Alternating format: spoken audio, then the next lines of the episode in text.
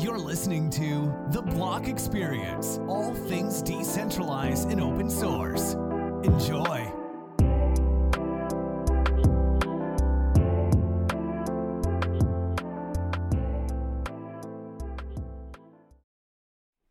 Hey everyone, sorry to interrupt the podcast here. I just want to say this episode of the Block Experience is brought to you by our first sponsor, Prime XBT. Whether you're looking to trade some of your favorite cryptocurrencies such as Bitcoin, Ethereum, and Litecoin, or even venture into other markets, Prime XBT always has you covered. Prime XBT offers traders access to a large variety of markets, including cryptocurrencies, stock indices, commodities, and even forex pairs, and also have some incredible features such as anonymous accounting, uh, Bitcoin deposits and withdrawals, industry leading security, and even the ability to offer 1000 times leverage. I've personally been using Prime XBT for my trading uh, for the past few months and have had a great experience using the platform, uh, also using the platform's customer service. So I'm really proud that they're supporting this episode of the podcast, uh, bringing you guys uh, a free podcast every week. A link to the services Prime XBT provide will be below, also a link to sign up to a new account. Uh, so thanks again, Prime XBT, for sponsoring this episode of the podcast. Um, and yeah, I hope you continue and like the podcast. Enjoy. So obviously, firstly, uh, thank you, Hudson, for taking the time out of your day to come and have a little chat with me. Um, obviously, I know you're probably extremely busy with things going on.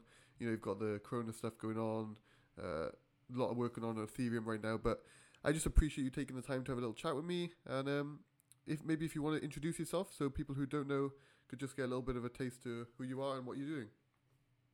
Sure, and uh, thanks so much for having me on. So, uh, yeah, I'm Hudson. I um, work for the Ethereum Foundation. I do a variety of stuff there, such as security, DevOps, and um, I think my most important thing is community liaison work. So I basically work between the core developers and the community and other groups to kind of make sure everyone's communicating. Uh, I also uh, do the core developer call every two weeks, and I also do the um, EIP editing. So the specifications for Ethereum protocol upgrades are something that I'm heavily involved in as far as getting them scheduled, uh, making sure that the people involved in uh, scheduling and setting up the EIPs for those um, are on the right path and things like that. I also have a uh, let's see, three cats a wife and a uh, let's see a podcast that does Star Wars tabletop RPG. Love it, absolutely love it. Um, so I guess I'm going to sort of be using this sort of to teach myself a lot as well because from where I'm standing, I'm a big Ethereum fan. Um, I feel like not many people, unless you're really into the into the depth of talking to like the core team or developers, don't really understand about the Ethereum Foundation uh, behind the scenes and what people are working on. So, from my perspective, sort of like a little, little bit of a learning lesson for me. So, I think it's going to be super interesting. Absolutely. The, the Ethereum Foundation for a while has kind of had this air, or I mean, it's getting a lot better now, but it has had this admittedly weird feeling of like, oh, we don't know what, it's for or what's going on there. And I think that um, our executive director, Aya, has done a great job over the last year, two year and a half, really solidifying what the Ethereum Foundation's about. And we've uh, shifted directions from being a little bit more vague and you know bootstrapping the network from the beginning back in 2014 2015 into something that's a lot less centralized as a driving force for the Ethereum community. And it's more something that we want to stay in the background. We want to help out. We want to support the community, but we don't want to be the decision maker. Right. And just just so we can have a brief uh, like overview, what is the Ethereum Foundation specifically, and like what is the breakdown of like the hierarchy of uh, management? I guess like from top to bottom. How does that look? Sure. Sure. So, as far as the Ethereum Foundation goes, it's a Swiss nonprofit organization. It was originally developed back in uh, 2014, 2015 period. I'm not exactly sure when, but it basically was there to bootstrap Ethereum as a technology. So, the you know first core developers that built the clients and the protocol and people who built built tooling were all in this, you know, one room, uh, either in Switzerland or at their workspace in Berlin. And you can see old pictures of that. It's super interesting to kind of look up old blog posts and see uh, old pictures of how it used to be. Uh, but, anyways, they would work on the protocol and all the administrative stuff would be dealt with by the Ethereum Foundation, including the uh, pre-sale, which I'm actually not sure if the Ethereum Foundation proper dealt with the pre-sale or not, because I wasn't really working for them back then. So I don't want to say anything that I'm not sure about. But certainly they had a big hand in getting Ethereum started. And then over time, they moved into starting the uh, series of DevCon conferences, which is their flagship conference. They sponsor conferences throughout the year, like um, EdCon and stuff like that, um, by donating money and sponsorship support. But uh, DevCon is like the big pivotal event in Ethereum land when it comes to getting everybody together and hearing the latest talks. So that's a really big thing the foundation does. And then finally, we have uh, what's called the Ecosystem Support Program. Formally, most of you would know this as the grants program, uh, but now it's kind of spanning beyond just grants and you know doling out money, and instead uh, works on supporting different ecosystem uh, initiatives. It supports uh, you know the traditional way that you give grants. You know you apply and then they work with you on a roadmap, timeline, advisors, things like that and we also help you uh, push yourself into the ecosystem to be, to be self-sustaining within the foundation itself there are a bunch of teams they act pretty autonomously some of them include the solidity team which is the most popular ethereum programming language geth which is the most popular ethereum client remix which is one of the major ethereum tools to edit smart contracts and these teams uh, they're funded by the foundation. A lot of the core components of Ethereum are funded by the foundation and have been for a while. But the teams are allowed to more or less set their own direction with some um, advising and oversight, of course. And I would say the structure of the Ethereum Foundation is non traditional. At the very top, we have Aya Miyaguchi, who's the executive director and then we have uh, various people on the operations team you know the traditional finance area legal area those kind of things and then under that we have all of the various development teams and other teams supporting the development teams such as the devops team the security team which i'm a part of uh, devcon it kind of has its own team and then uh, the special one, in my opinion, that should be noted is ethereum.org, because what we're doing is we're trying to shift ethereum.org, the website, to be more community focused and community run. Mm-hmm. So our, the GitHub for it's really open, but the uh, although the Ethereum Foundation does pay some of the people on there, it's largely volunteer run. So we're moving it from an Ethereum Foundation website to an Ethereum community website. So we're trying to just like take a step back support as much as we can, but we don't need to be in the limelight. We're just here to support Ethereum. Right, and I guess it's quite a lot to take in, but all in all, uh, Ethereum Foundation is like a is a backbone to the Ethereum community, and like li- liaisons is like uh, development, security, uh, accounting, finance, stuff like that. Yeah, that's all within the foundation itself to support its own entity. I would say that all those things not ne- are not necessarily to support the Ethereum community. Like we don't have a legal team that supports the right, uh, yeah. community from a broad perspective. No, if you, if, yeah, exactly. Um, so w- when we talk about development, so each team, I guess, there's teams all across the world, just uh, decentralized, um, all separately distributed. They all do they? How do they like manage like tasks or deadlines or uh, goals? Like who sets them and how do they get achieved? It varies team to team. Um, I don't have insight into a lot of the teams just because I'm not a member of them, right. obviously. I know that one of the shining stars is the Python team, uh, which encompasses things like ETHPM, the Trinity client, a lot of stuff with BeamSync and ETH1X and uh, Web3.py and that's run by Piper Merriam. And from what I've seen, and this is all public on their GitHub, they have a code of conduct. They have milestones and roadmap that are clearly visible. They have the team members very active on there and active in the different uh, chat channels to help out people as needed. Uh, usually that's on Gitter. So they're really a shining example of what we like to see. But as far as like an overarching, you know, here's the there's not like an uh, authority figure saying here's the deadlines and if you don't reach this deadline whatever because we're really self-motivated the ethereum foundation is full of people who are self-motivated and each team has a lead who really takes that responsibility seriously. I understand, and then it's up to the teams to delegate uh, what they want to achieve in certain amounts of time. Uh, pretty much. Um, I would say that they need to, you know, they report on that to both other teams and to keep uh, everybody in sync, and also to people like Aya. But otherwise, yeah, I would say that they uh, have a lot of control over what they need to accomplish because they're the experts. Amazing. And just just so we can take it a step back, do you want to just talk a little bit about how you originally got involved in the Ethereum Foundation? Sure. So between 2014 and 2016, I was working for a bank and insurance company called USAA after college. And from 2015 to mid 2016, I ran their blockchain program in the innovation lab. During that time, I started to get a little bit obsessed with Ethereum. And this was prior to DevCon 1. But when I heard about DevCon 1, I was like, I have to go to that, even though it was, you know, across the sea in London and I was back in Texas in the US.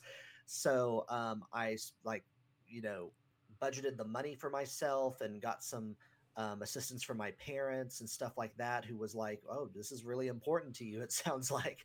And I went over to London and uh, volunteered the first day I got there. I saw that there was some needs that needed to be filled, and I volunteered working with the AB team, the check-in team, and some of the stuff with programming and timekeeping. And uh, Ming Chan, the previous executive director of the Ethereum Foundation, um, noticed and asked me if I wanted um, a job similar to some of the stuff I was doing there for DevCon 2, plus some roles with DevOps because she knew of my technical background. So, the, uh, in the summer of 2016, I uh, left USAA and joined the Ethereum Foundation. Wow, so quite a quite a coincidence that you ended up going to London, and then obviously it all, all came together then. Yep. um, do you want to just talk a little? So I, I want to go into something a little bit more relevant because I, I had a few episodes um, recorded this week, and one thing a lot of people seem to be talking about is that obviously the last like year we've had this huge growth when it comes to decentralized finance, um, and the growth has been pretty much parabolic uh, for the last like year. Um, I want to get your thoughts on like obviously the MakerDAO situation just happened, um, and I, it seems to feel uh, it seems to me that uh, a lot of people seem to have a different point of opinion on whether things like this should be prevented uh, beforehand. But obviously, it's hard to predict when these things happen. So I just I just would like to get your opinion on that. Uh, what's your take on that? Absolutely. So I'm about to say something that a lot of people are going to get mad at me about. This is definitely a hot, hot take. But uh, before all the Black Tuesday to Black Thursday stuff happened with the um, problems with different DeFi protocols, including Maker, I had said, you know, we're a little overdue for a situation like, you know, the DAO or something that would cause a lot of uh, pain and suffering to the ecosystem and cause a lot of people to think again about how these protocols are built up. Right. And I basically said, you know, I didn't say like DeFi was going to go away forever. It's not going to go away forever, but I said it's overdue for a major event. And then that happened. So what I was surprised about though was um, during that time, a lot of people came together, which uh, you know I'm surprised. I'm not surprised by, I should say, but it it was like definitely reinvigorating to see the community at work. Uh, also, the fact that it didn't collapse, uh, DAI is still pegged to the dollar, is really telling about how we can come together as an ecosystem and figure out how to solve really, really complex issues this really, I think, changed a lot of people's opinions and really brought them back to, oh, this is not software that can support like the world yet. We're not there yet. We don't have scaling. We don't have uh, transactions that you know are like m- money wise scalable, so that you know the average person can pay the same amount each time. We don't have systems that are as resilient as we thought. So it was both a wake up call, but at the same time, something that was promising and I think will help the future. And I guess when things like this happen, it's pretty much more of a learning curve so that we get these things out of the way now before. Like, let's say this happened uh, three years down the line when Ethereum 2 is being launched and we have a lot more users on board who are probably less inclined to see these huge losses. Uh, these things, if they happen early, then we can fix them, we can solve them, and then we can just adapt and change, you know? Yeah, yeah, absolutely. Um, adapt and change is definitely what we've been doing over the course of the last few years as like a whole technical ecosystem. If you look at ETH2, we had this original uh, Casper FFG spec, and it was created into an EIP by Danny Ryan. And then we ditched that and combined sharding and uh, sharding and sharding and Casper together. And those are really flourishing right now as far as the research goes. It's really coming together, but for a while it seemed a little bit, you know, you know what's going to happen. Is there a direction here? And I think people have really come together to show that there is a direction when it comes to ETH2. But that's just one example of things where it's really hard to organize in a decentralized ecosystem and have uh, a direction sometimes. Yeah, I, I completely agree. Apart from DeFi, what other um, Ethereum based uh, services, I guess you could call it, uh, you're excited to see grow? Um, I've had a lot of people on uh, who are in the gaming space, and they obviously they see a lot of growth with uh, gaming on decentralized uh, platform such as Ethereum. What type of things are you uh, excited to see expand over the next two to three years? Hey everybody, sorry to interrupt the podcast again here. I just want to give a big shout out to our third sponsor of this episode, Axie Infinity. You may have heard a few weeks ago I did a uh, a podcast episode with Axie Infinity's co-founder Jiho, where we talked about the importance of gaming uh, on the Ethereum blockchain and the impact it will have over the coming years. Well, Axie Infinity is now a sponsor of this podcast and do some incredible work uh, inside the Ethereum community. Uh, Axie Infinity is a Ethereum-based game, like I said, where you can breed, collect, or even buy uh, Axie Infinities from the marketplace. Um, then you can level them up, face face off against friends, uh, send your Axies into duels and tournaments, and earn yourself some really neat rewards such as Ethereum or in-game items that you can use to level up your characters even further.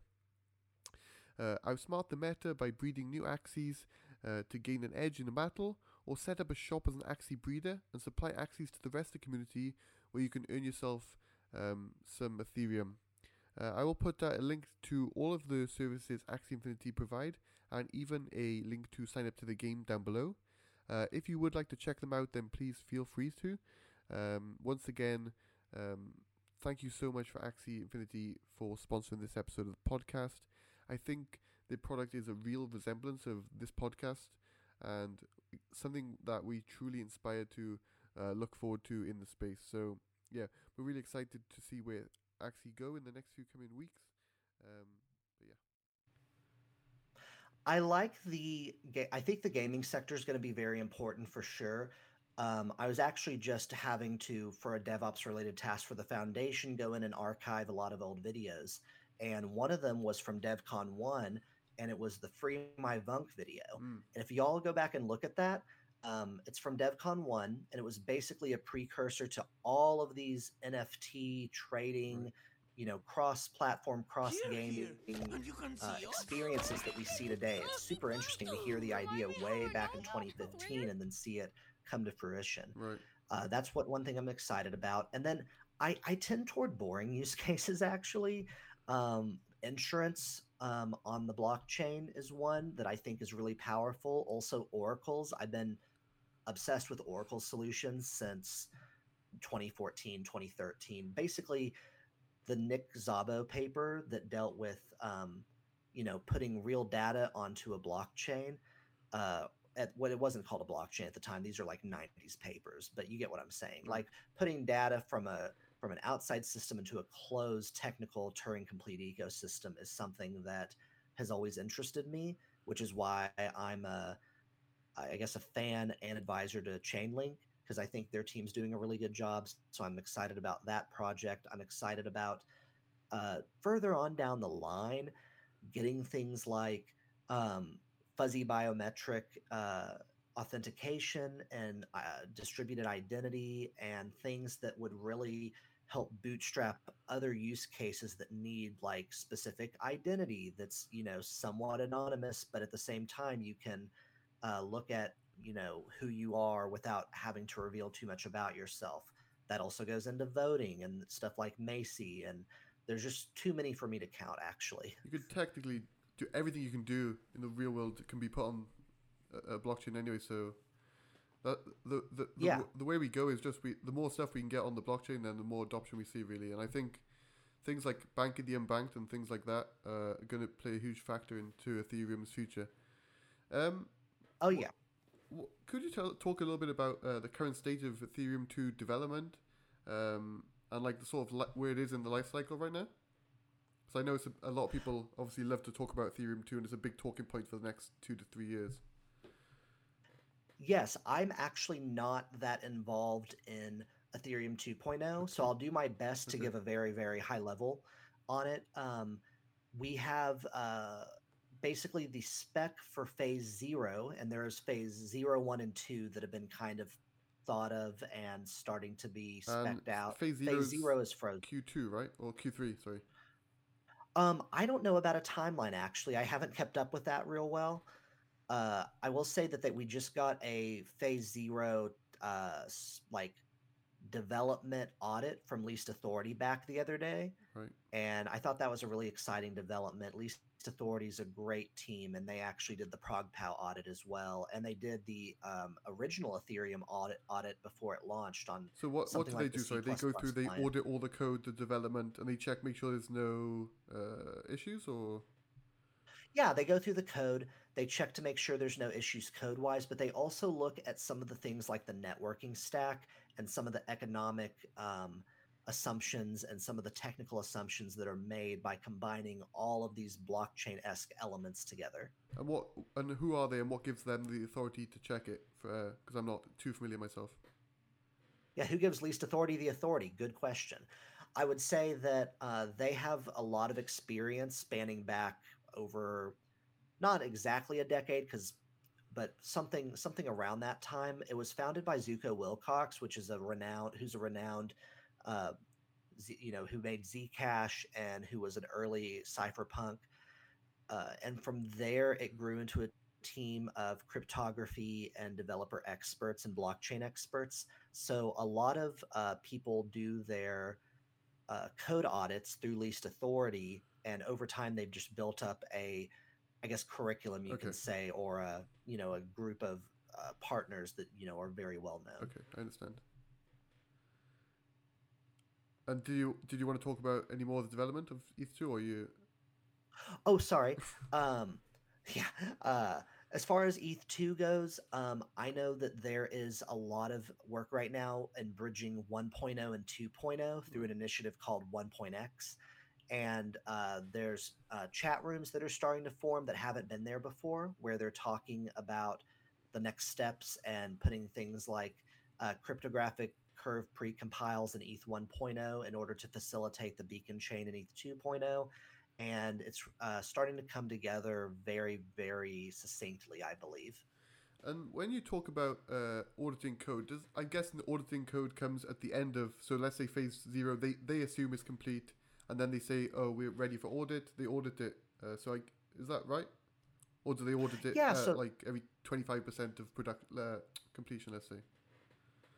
I would say that they you audit it right before you, or not maybe right before you want to launch. You want to do test nets before you launch, but you want to audit it somewhere in the middle to the, you know, middle of Third the last quarter. half. Right. Yeah, like third quarter. That's a good way to put it because you want to get the code audited before you run test nets and have to redo things over and over again. Um, not granted, you want to run test nets before then, but not necessarily a major test net. Yeah, I think Um, yeah, that's yeah. really useful to know because I think we can sort of get a good estimate of where they are uh, in terms of development. Oh, yeah, that's absolutely an indicator of that. And that's just a software development cycle must when it comes to something of this magnitude. Uh, there's something I also wanted, which you mentioned, uh, wanted to get your opinion on because I am not familiar with this at all, but I actually want to understand it a little bit more. Uh, could could you talk a little bit about the ProgPo, ProgPa situation? Yeah, absolutely. So that's which been is like controversial. is it over the past few programmable proof months. of work, right? Yeah, um, programmable uh, proof of work, I believe. Oh no, programmatic proof of work, I believe was uh, the acronym. I could be wrong, um, but basically, their uh, their Ethash is the current mining algorithm we use for uh, mining on Ethereum. Right. And about year and a half ago, um, or so, the what what what is it? Is it March already? It's March, March. 2020. Okay, so it is. It was about yeah, roughly a year and a half or more ago. A group called If Def Else, which is a semi-anonymous group, uh, created an alternative to ET hash because there was about to be ASICs on the Ethereum network. And ASICs did come out on the Ethereum network with the Bitmain E3s. And to make a long story short, over the past year and a half, it's been off and on discussion about including it. It was approved to be included in January 2019 uh, to a future um, network upgrade. And that didn't happen for a while. Um, there's a lot of theories as to why that didn't happen, if it was just avoided or there were more important things. But regardless, it was kind of off the radar for a while and people forgot about it or didn't realize it was happening in the first place because there wasn't enough communication between the community and the core developers.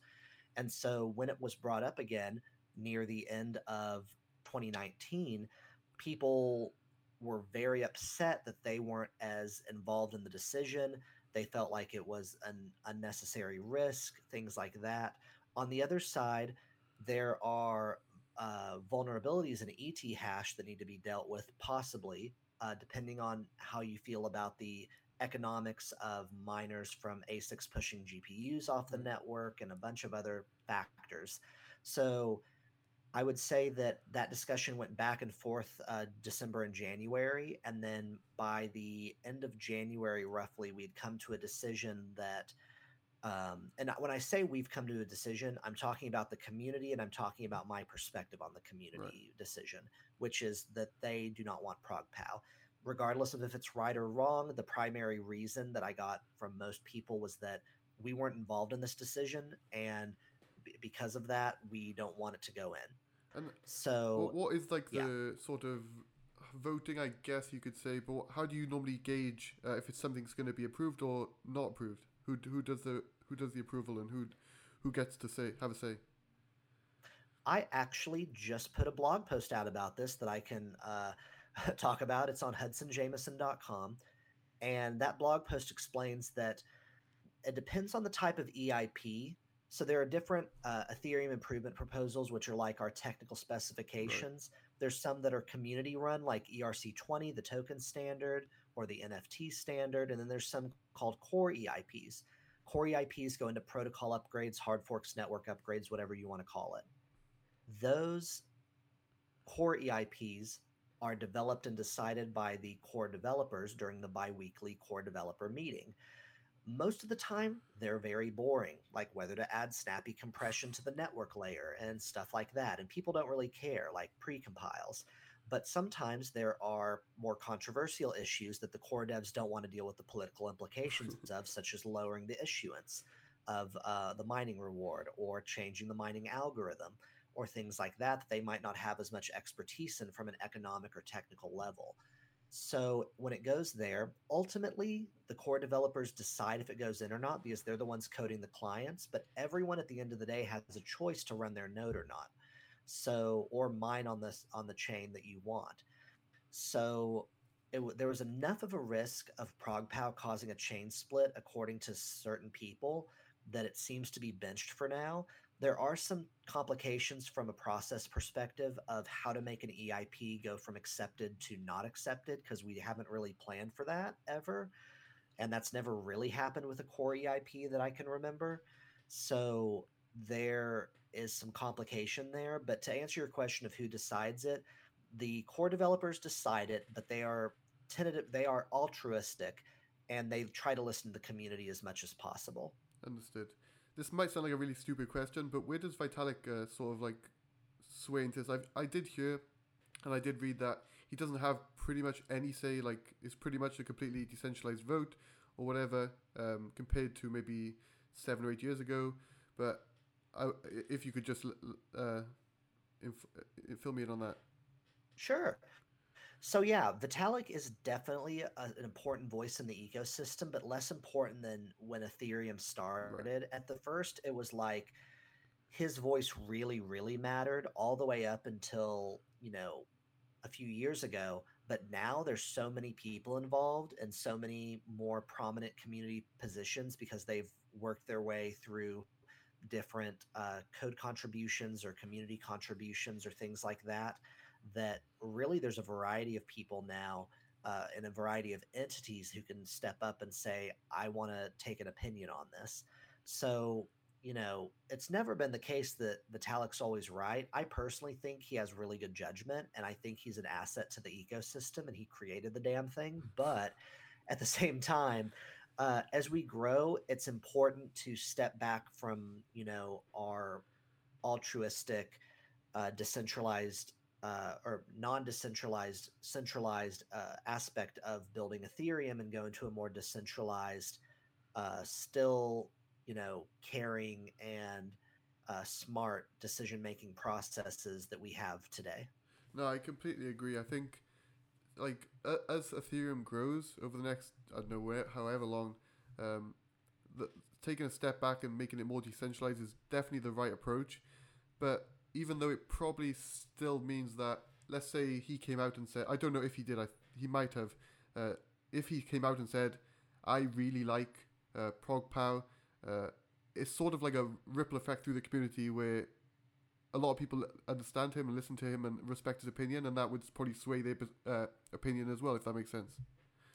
Yeah, I think there's that's still the case with a lot of people. Right uh, you know, listening to Vitalik and getting their opinions swayed, or at least making them think again about it. And I don't think that's a bad thing. No. You know, uh, I, I think that's perfectly fine. There's definitely more people than him in the ecosystem that have that effect. Um, people from the Geth team and the ETH 2.0 research team, and from ETH Hub and ConsenSys and Golem and Gnosis and all these other uh, DApps entities, companies, for profits, nonprofits that have a say in things today. Yeah, I completely agree. Um, one last thing, uh, which I wanted to get your opinion on, is about like Git Gitcoin grants and how they work. Um, obviously, they're sure. used a lot now, and they seem to be really popular right now with uh, funding development, obviously. Um, but I have seen some sort of controversial statements and articles about uh, people getting funding for uh, just say just tweeting stuff or hosting a podcast, and that seems to be where people are not so fo- fond, considering anybody I think can make a a contribution. Like I could get contribution, for example, for doing something.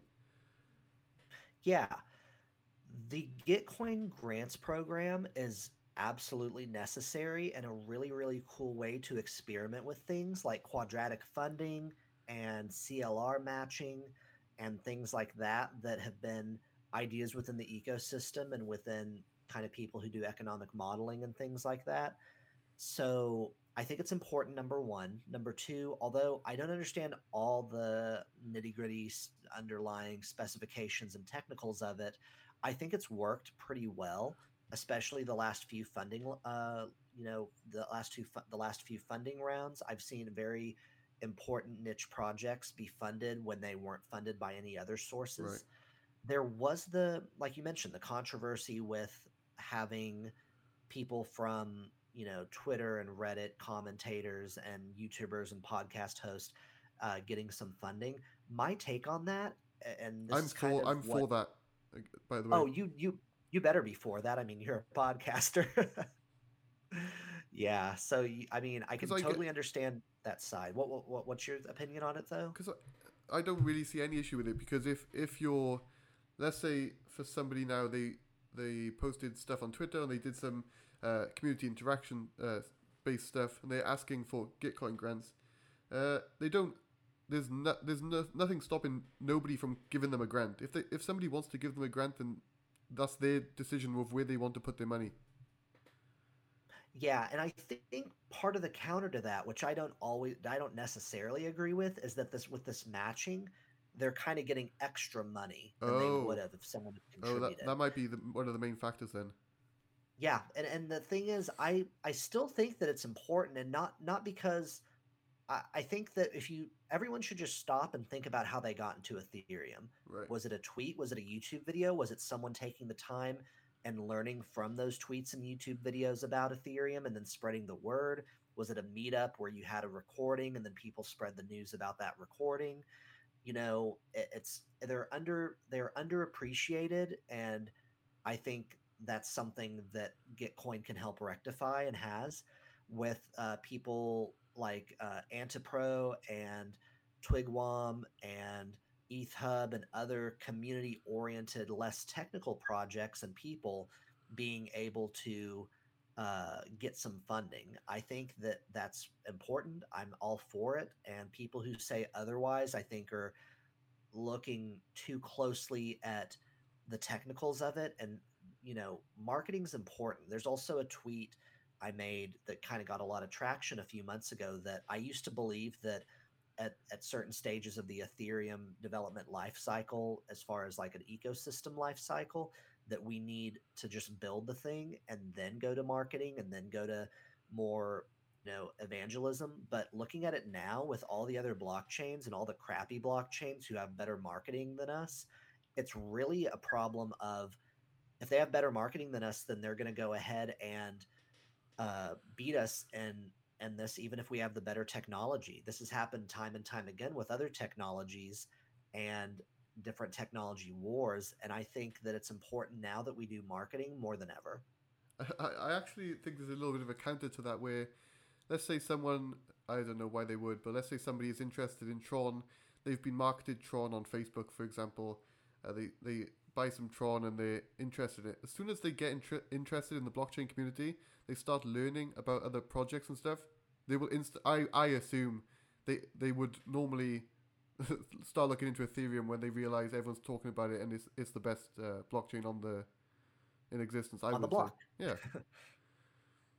yeah yeah i can see that um i don't know if i have a counter to the counter necessarily but i will say both tech and marketing are important um evangelism is important it's all important and funding should go toward all of it um especially once eth2 starts making like slowing down as far as integral and important development and going more toward maintenance Right. that's when we need to bring people in to start using it because if there's more usage there's more money flowing there's more activity there's more you know people doing donations like gitcoin and supporting nonprofits and supporting pro, uh, for-profits and enterprise uh, style uh, companies that are really pushing for ethereum mainnet And one one small thing you could do, like let's say Git, Gitcoin grants could implement would be like, because obviously Gitcoin grants I think is the best when it's, in, in my opinion, uh, it's for best for independent individual developers or small teams who want funding to work on something uh, around the Ethereum space. Uh, but then I guess you could, for people who just want to post tweets and just do some marketing, maybe they could turn down the amount they're being uh, matched. So maybe like a twenty five percent match for uh, social, um, and then like a hundred percent match for development, and then they could adjust the scale depending on what the community wants. like a mutual fund or something Right. right. I think that'd be quite Oh. interesting. I think it would too. Or like, I think it'd be really cool if you had exactly what you're talking about, where you have some in marketing, some in uh, different sectors, technology, and you have someone like a broker, uh, like a stockbroker or an investment advisor who manages that portfolio Mhm. for you. But instead of getting returns, you get statements from those projects saying how much that they've used uh, or how much this has affected them. And maybe there can be some kind of quantifiable statistic that you get back from your contribution uh, that shows not like a monetary you know reward that you get but, but a social reward. Right. and if you can quantify that by like you supported EthHub and they grew by this many users per month like stuff like that would be really neat Yeah. Amazing. Um, amazing. Do you want to give a quick shout out to where people can find uh, articles you've written or projects you're working on, or where they can find you on Twitter, maybe? Sure. So you can find me on Twitter at Hudson Jameson. Uh, you can find me at hudsonjameson.com for uh, my blog and contact info. I have a lot of YouTube videos where I've spoken on the community governance, a little bit on Solidity and things like that. And then recently, I've been on the tech, uh, been I guess, uh, put on the technical steering committee for the Baseline Protocol, which is a effort to bring Ethereum enterprises and businesses onto the mainnet. So using the mainnet instead of these crappy consortium or private right. blockchains. And I think that's a really cool initiative and one of the newest ones I'm a part of. So just wanted to give that a shout out. Amazing. Thank you so much. Thank you.